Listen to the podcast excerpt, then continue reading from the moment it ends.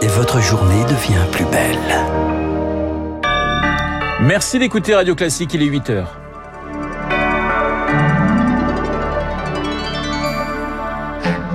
La matinale de Radio Classique avec Renaud Blanc.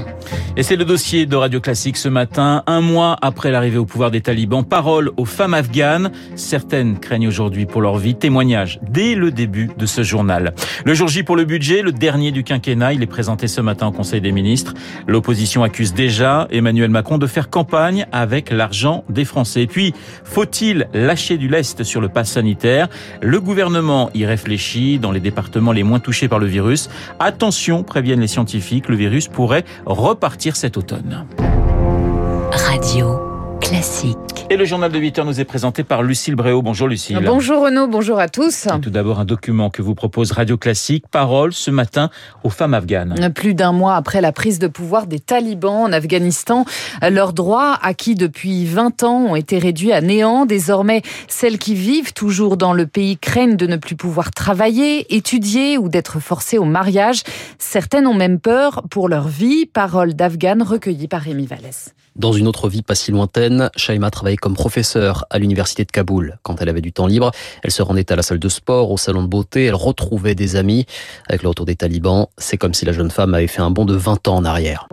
J'étais une femme totalement indépendante et aujourd'hui, c'est comme si j'étais en prison. Il y a des centaines de femmes comme moi ici qui ont étudié, qui ont travaillé de longues années et du jour au lendemain, elles se retrouvent coincées à la maison. Quand je me lève le matin, je me demande et maintenant, qu'est-ce que je fais Dans le Kaboul avant, Shaima était une militante reconnue du droit des femmes, un engagement qu'elle paye aujourd'hui au prix fort. Je vis cachée car les talibans me recherchent. J'ai déménagé à six reprises et trois fois les talibans m'ont retrouvée. Je ne sais pas comment ils font. Pour sortir, je porte une burqa. Il ne faut pas qu'ils me reconnaissent. Chercheuse en sciences politiques, Massouda a, elle, croisé la route des fondamentalistes.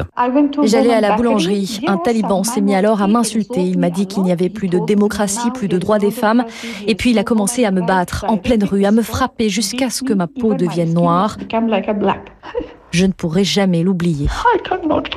Aujourd'hui, Massouda a réussi à fuir l'Afghanistan pour l'Espagne. Shaima, elle, passe ses journées à rédiger des demandes d'asile pour quitter le pays. Des témoignages recueillis par Rémi Vallès a noté que les talibans ont demandé à s'adresser à la tribune de l'Assemblée générale des Nations unies au nom de l'Afghanistan.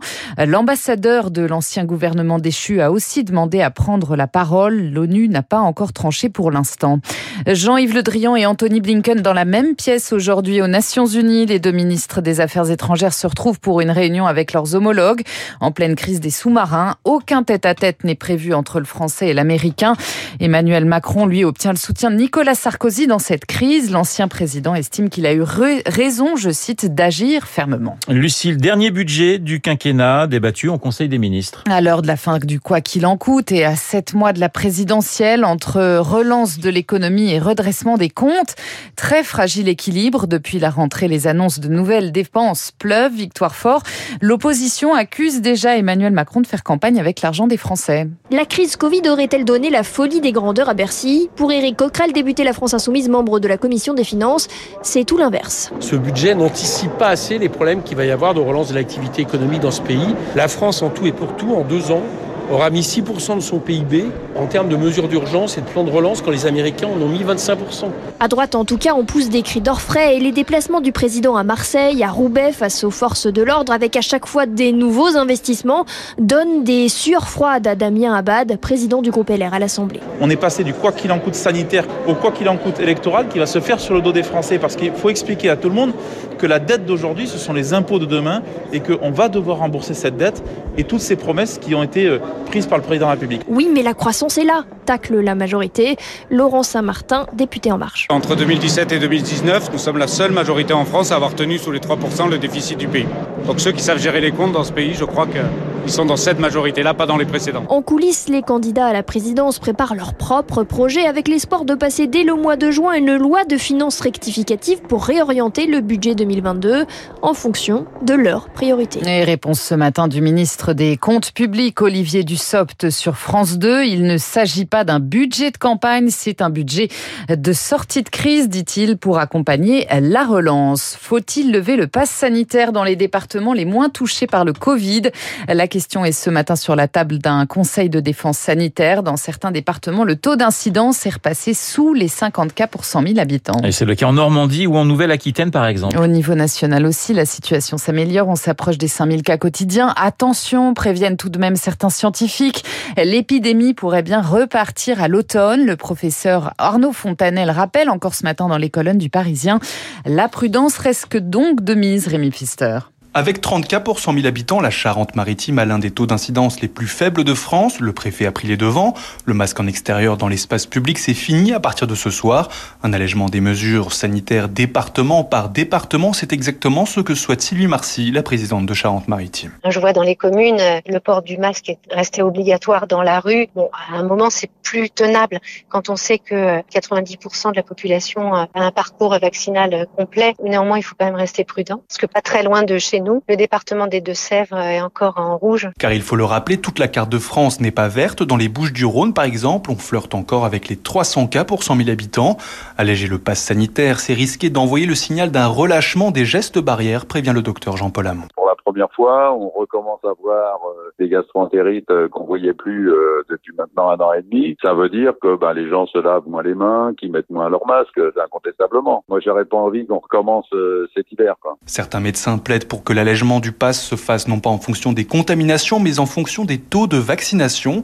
Car avec l'automne qui arrive et les rencontres en intérieur, ce sont les non-vaccinés qui referont circuler le virus. Rémi Pfister à Mulhouse, l'hôpital contraint de déclencher le plan blanc faute de soignants vaccinés. Près de 170 salariés ont été suspendus. La situation est critique, prévient la direction de l'établissement.